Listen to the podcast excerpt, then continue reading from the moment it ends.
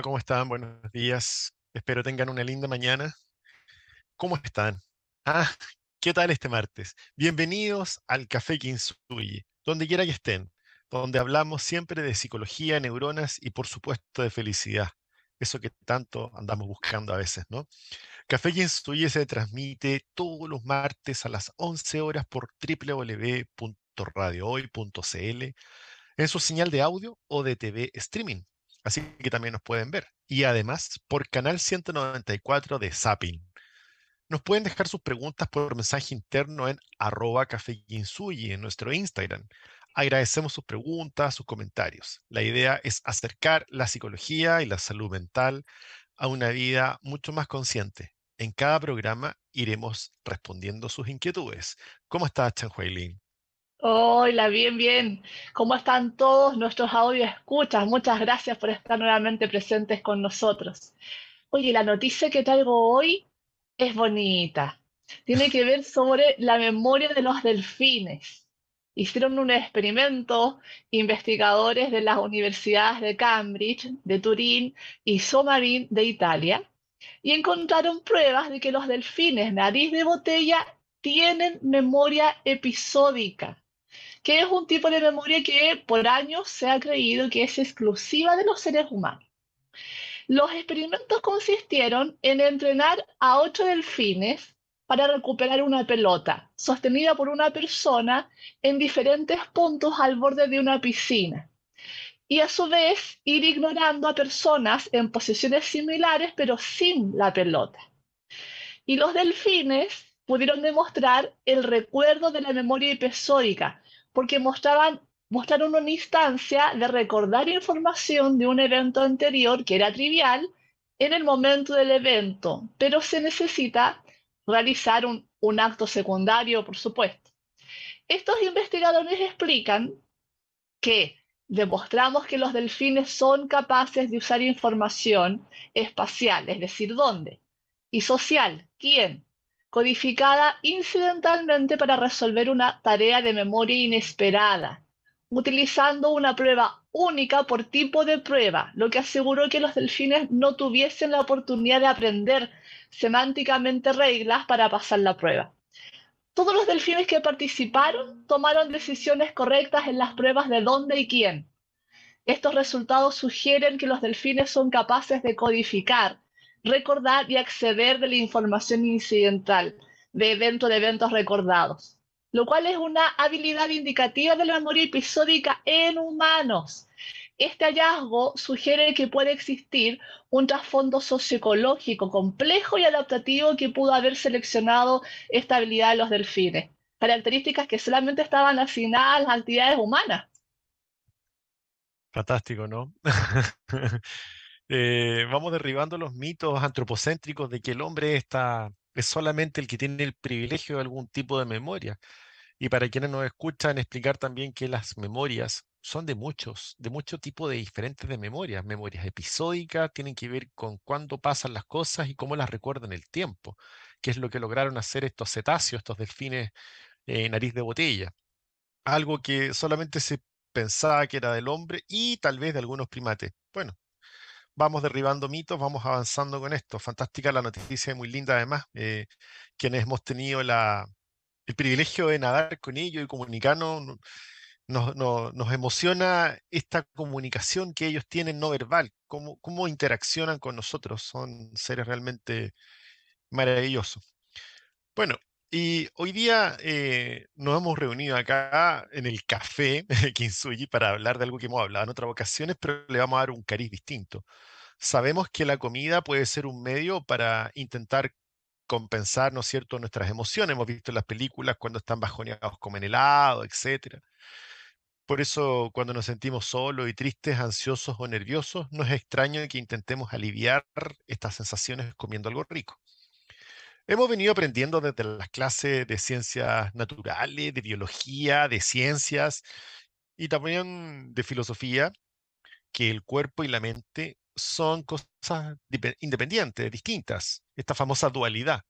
Bueno, eso eh, en la actualidad lo estamos derribando desde las ciencias y la creencia por entender que somos una unidad entera, somos una integración completa, algo que nos dijera eh, Francisco Varela, biólogo y científico chileno de reconocimiento mundial, quien nos invitara a pensar que estamos inervados, cableados con neuronas desde los pies a la cabeza. Es decir, no somos ni tan cuerpo, ni tan mente, ni tan cerebro, sino que en realidad somos un todo. Y dentro de este todo está también este cuerpo y dentro del cuerpo esta relación con el estómago, que es mucho más que lo que alguna vez aprendimos como el mero sistema digestivo, algo aislado de nuestra mente. No es así, sino más bien conforman una relación virtuosa, directa, de abajo hacia arriba y de arriba hacia abajo, que, marca montones nuestra, nuestro organismo, nuestro comportamiento y también nuestras conductas e incluso tiene una relevancia directa en la salud mental. Así que la ciencia tiene mucho al respecto que decirnos en esto, Chanhuey. Así es. Bueno, la doctora Elizabeth Navarro, de coordinadora del Máster Universitario de Epidemiología de la Salud Pública de la Universidad Internacional de Valencia, explica que cada vez es mayor la evidencia que existe una señalización bidireccional entre el tracto intestinal y el cerebro. Y que esta relación, en esta relación, la microbiota intestinal juega un papel fundamental. La relación entre la microbiota y el sistema nervioso central es algo conocido desde hace años y cada vez se publican más y más estudios sobre esta participación de dicha microbiota y sus metabolitos en la etipatologenia de diversas enfermedades neurodegenerativas y otras enfermedades como el síndrome del intestino irritable o incluso el autismo y la depresión. Esta relación conocida como eje microbiota intestino-cerebro, implica varias rutas aferentes y eferentes como el nervio vago y el eje hipotálamo pituitaria adrenal e interactúa con nosotros a través del sistema inmune, neuroendocrino y neuronal. La depresión, principal causa de enfermedades y discapacidad en el mundo con más de 300 millones de afectados, está íntimamente relacionada, además de otros factores fisiológicos, con este eje del intestino-cerebro. Claro, vamos viendo que entre el cerebro, cierto?, está este eje, este eje que está mediado por este nervio vago que tú mencionas, Chen Entonces hablamos del sistema nervioso central. Cuando hablamos del sistema nervioso central, hablamos del cerebro y entérico hablamos del estómago. El sistema nervioso, el sistema más complejo, altamente estudiado y todavía desconocido, regula numerosas acciones en el organismo, no solo las que nosotros somos conscientes que ocurren. Es un sistema que relaciona la capacidad de comprensión, que abarca desde la percepción, es decir, cómo vemos el mundo, qué percibimos, cómo lo, cómo lo miramos, lo sentimos, la memoria, que estábamos hablando de memoria al inicio del programa, lo que vamos recordando, y el lenguaje, con los sistemas inmunitario y endocrino, con las estructuras subcorticales, es decir, debajo de la corteza cerebral, el resto del cuerpo. Sería lo periférico, los brazos, piernas, cuerpo, etc. Y la médula espinal, ¿no es cierto? Este eje que, que, que estamos hablando. Los nervios periféricos e incluso los músculos para responder adecuadamente a nuestras necesidades diarias. Cuando hablamos de periferia, hablamos de los nervios que están entre las piernas y los brazos. Las células del sistema nervioso son las neuronas y lo que probablemente no sabía es que no se encuentran solo en el cerebro, sino que millones de ellas se extienden en forma de red por el tracto digestivo. Millones. El estómago es considerado el segundo cerebro, y es un poco lo que queremos hablar hoy día, de este cuerpo humano porque posee una gran cantidad de neuronas situadas en el tubo digestivo. Y a este se le ha denominado el sistema nervioso entérico que es una división del sistema nervioso encargado de controlar directamente nuestro sistema digestivo. Claro, ahí funcionan diversos procesos que requieren meterle cabeza directamente, así necesitamos muchas neuronas. Y el sistema nervioso entérico es un sistema local, organizado y con capacidad de operar de manera autónoma, compuesto por una red de unos 100 millones de neuronas y neuroglías. El segundo cerebro, el estómago, contiene neuronas con capacidad de liberar los mismos neurotransmisores, hormonas y moléculas químicas que tiene este primer cerebro que está acá arriba. Este segundo cerebro en el sistema digestivo produce el 90% de la serotonina del cuerpo. Y eso es muy importante.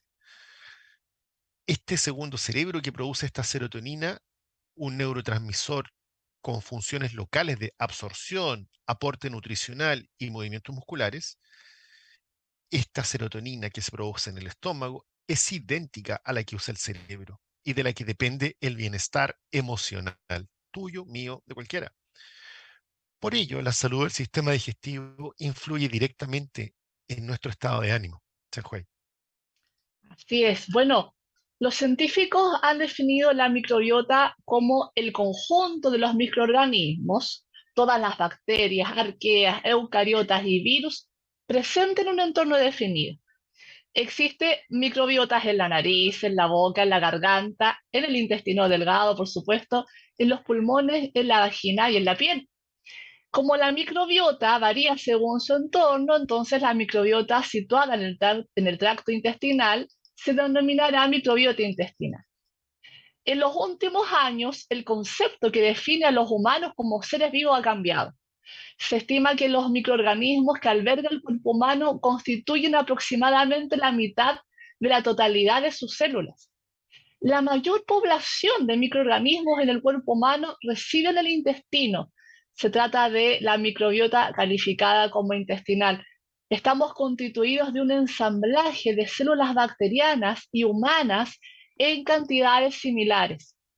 La microbiota produce muchas sustancias beneficiosas que llegan al cerebro a través de la sangre y puede favorecer su correcto funcionamiento, así como tener un envejecimiento o no acelerado. Factores como una dieta equilibrada y la actividad física se suman como potenciadores de una buena salud física y por extensión también mental. Me gusta el enfoque porque acá vamos integrando lo físico y lo mental como parte de un todo, así como hemos hoy día tratado de, de, de, volver a pensar, ¿no es cierto?, nuestro cuerpo y mente como un todo. La doctora Elizabeth Navarro, a quien hemos citado, eh, de acuerdo a estudios recientes, nos muestra diferencias en la composición de la microbiota intestinal en pacientes con depresión, con menor cantidad de bifidobacterias y lactobacilos en comparación con individuos sanos y cómo el trasplante de microbiota fecal de individuos deprimidos en ratones libres de microorganismos genera comportamientos similares a la depresión de estos ratones en comparación con la colonización con microbiota saludable de individuos sanos. Estamos hablando de cómo podemos cambiar incluso el ánimo, se fijan, pero cómo la microbiota intestinal es capaz de enviar señales al cerebro y por tanto influir en nuestro estado de ánimo, es una tremenda pregunta. Sabemos que nuestra microbiota tiene influencia en nuestro cerebro e intestino a través de la secreción de sustancias neuroactivas, la GABA, y también puede alterar el funcionamiento cerebral de forma indirecta a través de cambios en el estado inflamatorio e inmune, produciendo en última instancia citoquinas proinflamatorias.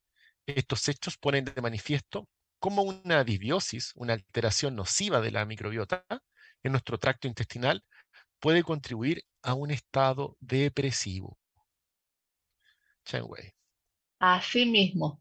Bueno, la microbiota tiene funciones y estas son múltiples, como por ejemplo en el sistema inmunitario. Nos define contra los microorganismos nocivos, nos defiende. Enseña al sistema inmunitario a distinguir entre amigos y enemigos y degrada toxinas. En términos de nutrición, permite la digestión de ciertos alimentos como las fibras alimentarias que el hombre no puede digerir. Cuando la microbiota intestinal descompone las fibras alimentarias, produce moléculas importantes como los ácidos grasos de cadena corta, cuyos beneficios trascienden al, intestino. Y facilita la absorción de minerales como el magnesio, el calcio, el hierro, sintetizando también ciertas vitaminas esenciales como la vitamina K, la B9 y aminoácidos. Y además influye en el comportamiento, en el estado de ánimo y el comportamiento que ya les venimos hablando. ¿Cierto, Julio César? Así es. Bueno, Así estamos hablando hoy de este segundo cerebro en el Café Kinsugi de cada martes a las 11 y ahora vamos a escuchar alguna canción con Counting Star de One Republic y volvemos. Qué buena música, estábamos acá bailando en el entretiempo. Y bueno, estamos en Café Kinsugi todos los martes, como, como saben, y saludemos a Instituto Kinsugi psicoterapeutas expertos en trauma psicológico y EMDR. MDR es una terapia psicológica de tercera generación basada en evidencia científica orientada al tratamiento psicológico del trauma. Haga sus reservas por WhatsApp al más 569-3716-6362. El trauma se puede superar. Claro, se puede superar y también podemos superar hoy día nuestra salud mental con este segundo cerebro que es el estómago y este impacto que tiene la microbiota, que son estos microorganismos que viven en, nuestro estómago. Un factor que parece estar relacionado con enfermedades asociadas a la obesidad, a la diabetes y al Alzheimer. Ya hablamos de enfermedades que tienen principales causas, ¿no es cierto?, de, muerte y de enfermedades, ¿no es cierto?, en los sistemas de, de salud en Chile y el mundo, se asocia con los cambios en la microbiota Pocas dudas quedan ya sobre la importancia de la flora intestinal para un envejecimiento saludable. Estos microbios producen muchas sustancias beneficiosas que llegan al cerebro a través de la sangre, como por ejemplo neurotransmisores, necesarios para la comunicación entre las neuronas, como una serotonina y la dopamina. La microbiota buena comillas, buena, también libera vitaminas y ácidos grasos con funciones neuroprotectoras como el butirato. De hecho, en la última década se está demostrando la importancia del eje intestino, microbiota, cerebro, ¿ah? para el correcto funcionamiento del órgano pensante. Así es. Bueno, ¿y qué relación existe entonces entre la dieta y la microbiota? La microbiota de cada individuo es única, es como una huella dactilar. En los adultos, esta, comunidad es relativamente estable, esta comunidad de, de microbiota, aunque su composición y actividad puede variar con la edad, la dieta o el nivel de ejercicio físico, entre otros factores. Y es importante destacar que tanto las eh, enfermedades metabólicas como la alimentación rica en azúcares y grasas saturadas puede modificar la composición de la flora intestinal en relativamente poco tiempo. Cada vez son más los estudios que relacionan la disbiosis con el Alzheimer y otras enfermedades del sistema nervioso central. Lo que no es menor, en Chile 180.000 personas padecían de Alzheimer y otras demencias al 2018. Y según la Asociación Internacional de Alzheimer, en el 2019 proyectó que para el 2050 800.000 chilenos padecerán solamente de Alzheimer. La OMS en el 2017 declaró el Alzheimer como prioridad de salud pública, Julio César. Claro, entonces vamos entendiendo un poquito que lo que pasa en el intestino no se queda en el intestino, ¿no es cierto? Todo tiene relación con este eje de abajo hacia arriba y de arriba hacia abajo, este eje microbiota, intestino, cerebro, directamente. La estimulación excesiva del, sistema inmune innato, resultado de la alteración de la flora intestinal, la disbiosis intestinal, o el crecimiento excesivo de bacterias intestinales, juntamente con el aumento de la permeabilidad intestinal, pueden producir inflamaciones, inflamaciones sistémicas, o del sistema nervioso central. De esta forma pueden contribuir a la generación de trastornos neurodegenerativos, que dicho, esto suena un poco más técnico, pero estamos hablando de justamente de enfermedades como, como el Alzheimer. También se ha mostrado que agentes ambientales e infecciosos diversos, como los antibióticos, los neurotransmisores, neuromoduladores intestinales, las fibras vagales sensoriales, las citocinas y los metabolitos esenciales, transmiten información al sistema nervioso central sobre el estado intestinal. A su vez, el eje hipotalámico pituitario suprarrenal, las áreas reguladoras del sistema nervioso central, de la saciedad y de los neuropéptidos liberadores de las fibras nerviosas sensoriales afectan directamente a la composición de la microbiota intestinal a través de la disponibilidad de nutrientes. Existe una evidencia creciente que estas interacciones influyen en las patogénesis de una serie de trastornos previamente considerados como exclusivamente neurodegenerativos o del ánimo. Paremos acá un poco. ¿Qué estamos diciendo? Estamos diciendo que acá hay un círculo vicioso, que muchas enfermedades neurodegenerativas, o sea, que tienen que ver con, trastornos de la mente, con, con afecciones neuro, tienen que ver como la depresión o como trastornos del ánimo, la enfermedad bipolar, trastornos del espectro autista, el trastorno de hiperactividad con déficit de atención, el famoso TDAH, la esquizofrenia, la esclerosis múltiple y la obesidad, entre otras, se relacionan, ¿no es cierto?, con esta interacción que influye entre los trastornos previamente considerados neurodegenerativos y en el cómo estamos tratando y en el cómo nos estamos nutriendo y en el cómo estamos alimentando y cuidando este estómago y, y este microbioma, ¿no es cierto? Estos simbiontes o lobiontes que coexisten con nosotros en nuestro estómago y que generan estos procesos inflamatorios producidos por bacterias o virus. Shanghai.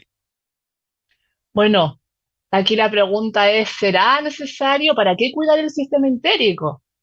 Yo creo que ya estamos entendiendo que hay que cuidar este sistema entérico, esta microbiota. Millones de neuronas trabajan por tu bienestar en tu sistema digestivo, en tu sistema entérico. Allí, en este segundo cerebro, interactúan tus emociones y pensamientos con tu sistema nervioso y con tu inmunidad. Puedes cuidarlo para disfrutar de más salud y bienestar. Debemos cuidar siempre el sistema nervioso entérico, ya que con tu inmunidad es potenciada por tu, intestino. Un 70% de células de inmunidad residen en esta parte del cuerpo, en el estómago, donde están en constante comunicación entre sí. Esto significa que las mejores maneras de apoyar su inmunidad es apoyar su intestino con una dieta diversa basada en plantas. Las personas que comen tranquilamente y con digestiones equilibradas transmiten más armonía, comprensión, paciencia, son más intuitivas. Además, un sistema digestivo sano contiene neuronas que producen pequeñas cantidades de benzodiazepinas naturales. Las moléculas, las moléculas usadas como ansiolíticos son estas benzodiazepinas para tratar la ansiedad, inducir el sueño y relajar contracturas musculares. Ir al baño sin prisas también es muy saludable. Pues las ondas peristálticas del sistema intestino se mueven a una velocidad de un centímetro por minuto. Se trata de un movimiento lento, tranquilo, equilibrado y eso hay que cuidar. Claro, y para quienes no les quedó tan claro lo de las benzodiazepinas naturales, estamos hablando que Hoy día uno de los principales consumos en los trastornos de la salud mental son los ansiolíticos, ¿no es cierto? El clotiazepam y todo ese tipo de medicamentos terminados en diazepam y qué sé yo, que entre otras cosas recordemos que deben ser usados en general por, solo por prescripción médica y, que, y que su consumo prolongado puede producir y produce adicciones y otras alteraciones en las funciones del cerebro, como atención y concentración. Y en cambio acá, si nosotros seguimos un, esquema normal, vamos a generar benzodiazepinas naturales, sin todas esas otras consecuencias y efectos secundarios. Entonces, por aquí es donde un poquito hay que empezar a, indagar y a investigar y a consultar también a, a, la medicina, a la medicina integrativa, ¿no es cierto? A toda la medicina existente. Y bueno, también surge la pregunta de cómo cuidar tu sistema nervioso entérico o tu segundo cerebro. Los pensamientos y emociones influyen, ojo. Sabemos que cualquier alteración de los pensamientos y los sentimientos puede afectar al sistema nervioso y a partir de ahí cualquier rincón de nuestra persona y viceversa. Toda alteración inicialmente corporal puede acabar afectando a nuestras emociones, pensamientos y actitud ante la vida. En condiciones normales, los seres humanos no podemos evitar enfadarnos, entristecernos. Es normal preocuparnos o tener miedo. Para eso están las emociones. ¿Cómo algo tan cotidiano de tener que soportar condiciones laborales adversas puede despertar una emoción tan básica como la rabia? Lógico.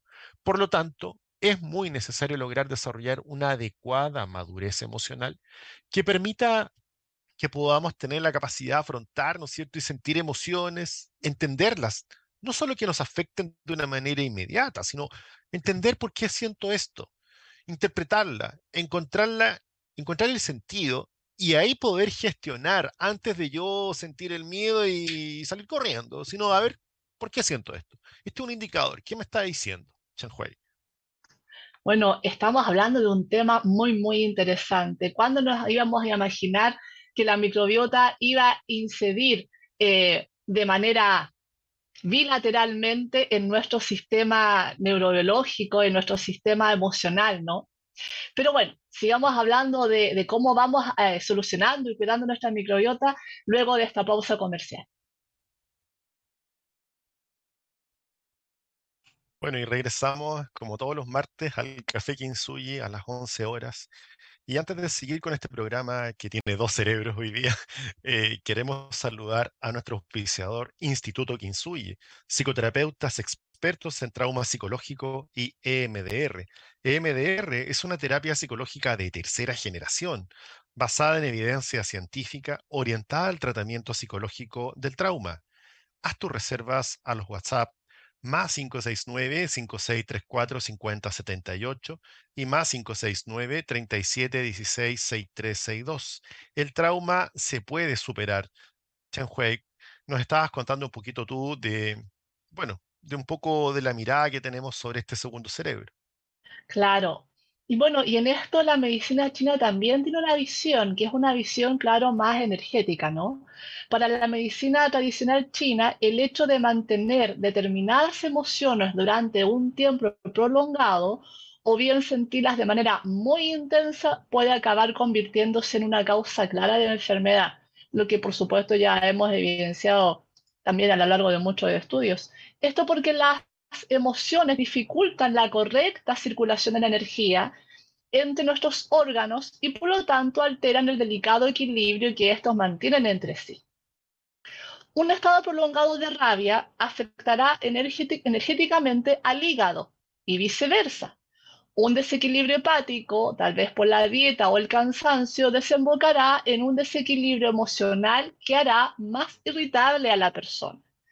De este modo, un órgano como el hígado podría funcionar bien a nivel médico habitual, como un análisis de sangre completamente normales, pero energéticamente podría estar deficiente o parcialmente bloqueado, haciendo que la persona esté permanentemente irritable. Con el tiempo, el hígado en desequilibrio energético puede causar un aumento del yang, hepático que puede ser la causa de migrañas, irritabilidad, mareos, náuseas, sabor amargo en la boca y otros síntomas. Con los conocimientos de la medicina actual, más la natural y la medicina china, ya se puede diseñar una estrategia para favorecer el equilibrio en nuestro segundo cerebro, que consideran tai chi, yoga, atención plena y otras actividades afines por lo que se recomienda 15 minutos diarios de la práctica de algunas de estas disciplinas. Pero hay que ser estable, 15 minutos todos los días. Masaje abdominal, hacer un masaje en la barriga con movimientos suaves, empezando por el lado derecho y avanzando en el sentido de las agujas del reloj, lo que, ya que eso relaja el sistema digestivo. Relajación mental, permitir la relajación mental, los que también se pueda promover realizando paseos en silencio, contemplando la naturaleza, apreciando el arte, escuchando música agradable, leer un libro. Ambiente natural, el ruido, la luz, la contaminación, los olores pueden afectar el sistema nervioso de modo negativo, desequilibrarlo, de la misma manera que la tranquilidad, el aire libre, la naturaleza y los aromas naturales pueden contribuir a calmarnos cuidar las relaciones, el optimismo, la salud emocional y las relaciones sanas refuerzan el sistema nervioso. La acupuntura. El efecto inmediato al recibir una sesión de acupuntura es de relajación, debido al poder de armonización que tiene trabajar dulcemente con la terapia del cuerpo. Sí, me acordé de la electroacupuntura, que es como la versión 2.0 de la acupuntura, que hoy día ya está disponible. Hay muy buenos profesionales en Chile trabajando en aquello. Bueno, y esto es un poco tomar esta conciencia más integrativa de la mente y el cuerpo como un todo, y por supuesto, también respetando la alimentación, porque es muy importante observar lo que se come y cómo se come. Y no nos vayamos aquí rápido con esto, porque uno como que está viendo televisión y está comiendo y se olvida de lo que está comiendo y lo está tragando. O en un carrete estás comiendo ahí mirando al otro y riéndote y no estás siendo consciente. Como cuando le preguntan a Buda, eh, ¿ustedes por qué son conscientes? Bueno, porque cuando comemos sabemos que estamos comiendo y no estamos meditando. Cuando estamos meditando sabemos que estamos meditando y no estamos comiendo. Y cuando estamos caminando sabemos que estamos caminando. Es un poco eso, es un poco abocarte a lo que estás haciendo en el momento en que lo estás haciendo. Y eso es trascendente, eso es para tu cuerpo, es para tu salud. Entonces es muy importante observar lo que se come y cómo se come. Elegir sobre todo frutas y verduras. Comer de todo un poco para lograr una ingesta equilibrada de lo que se requiere. Y acá en esto de comer verduras y frutas, eh, los expertos señalan, ojalá puedas tener la mayor cantidad de verduras posibles. Ojalá cinco variedades entre frutas y verduras diariamente. Y no es que todos los días tengas cinco variedades, pero que tengas la opción de ir cambiando, de ir probando, de ir enriqueciendo, ¿no es cierto?, tu flora, enriqueciendo esta microbiota con diferentes elementos que vengan de distintas, eh, distintos eh, hortalizas, legumbres, frutas y verduras. Comer de todo un poco para lograr una ingesta equilibrada, que es lo que requerimos siempre. Y una dieta, esto es lo más importante, como les vengo señalando, diversificada. Porque una dieta diversificada genera una macrobiota muy nutrida. Y acá viene un concepto que, es un concepto muy novedoso y que hoy día está con gran renombre y tiene que ver con el come despacio y mastica lo que tengas que masticar. La, la, comida actual, la comida eh, chatarra, la comida, esta cosa del fast food, la comida rápida, no solo es comida rápida, también es comida rápida porque es comida blanda, es comida fácil de tragar. Si tú te tomas un vaso de jugo de naranja, de estos que venden en las cajitas, ¿no es cierto?, de los supermercados, te estás mandando de un suácate en un vaso 12 naranja, con las 12 calorías, las 12 proteínas, los 12 nutrientes de 12 naranjas en un taco de un vaso.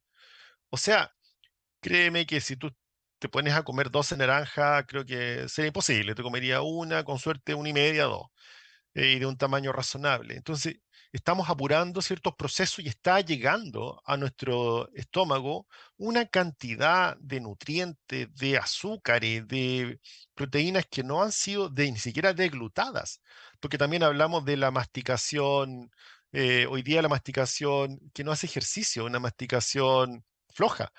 El masticar y el eh, incorporarle al bolo alimenticio, es decir, es decir, al alimento que está en la boca, una cantidad X de saliva, hasta que se transforma y deja de ser el alimento que era y se transforma en algo que ya recién ahora puede pasar por mi tráquea y llegar a mi estómago con la cantidad necesaria de acidez, de saliva, para que eso sea bien procesado por mi microbiota, es lo que debemos hoy día trabajar. Y este es el concepto del sedentarismo masticatorio. ¿No es cierto? Entonces tenemos que trabajar hacia una cosa más activa. Cuando tú te comes una zanahoria y la rompes y está dura, de eso se trata. Eso es lo que un poco eh, hacían nuestros antepasados, nómades que comían, iban buscando y recolectando diferentes alimentos y lo que iban encontrando. Y por eso que su reta era diversa y rica. ¿ah? Y, comían despacio, comían a la velocidad de la nuez, de la zanahoria, y, y, generaban este tiempo, este timing que requiere que el estómago llegue el bolo alimenticio con esa cantidad de saliva y de ácido graso. Y bebe mucha agua. Introduce las infusiones en tu dieta. Elimina o reduce el café en lo posible, el alcohol y las bebidas carbonatadas. ¿Qué dice la ciencia en relación a actuar sobre el eje microbiota intestino-cerebro para mejorar la salud mental? Dice mucho. Las opciones que se están investigando en la para mejorar la salud mental a través del eje microbiota intestino-cerebro incluyen los probióticos. Los probióticos son microorganismos preparados de bacterias que cuando se administran en cantidades adecuadas confieren un beneficio a la salud del huésped. El huésped eres tú o soy yo. Los prebióticos, que son alimentos que nutren a las bacterias intestinales e indirectamente nos benefician al beneficiarse de ellas. Los simbióticos, que son una combinación de uno o más probióticos con uno o más prebióticos. Los postbióticos son componentes producidos por los microorganismos liberados a partir de alimentos o constituyentes microbianos, incluyendo las células no viables, que cuando se administran en cantidades adecuadas, promueven la salud y el bienestar. Y también los alimentos fermentados, sí, esa cebolla escabeche, bienvenida, ese ají ahí en vinagre, todas esas cosas. Son el chucrut, son alimentos sometidos a un proceso de fermentación, hoy día los fermentados están de gran moda por algo, y que pueden contribuir a mantener el equilibrio de la microbiota intestinal. Algunas leches fermentadas como el yogurt y algunos tipos de kéfir son, son ejemplos de alimentos prebióticos, chenhui.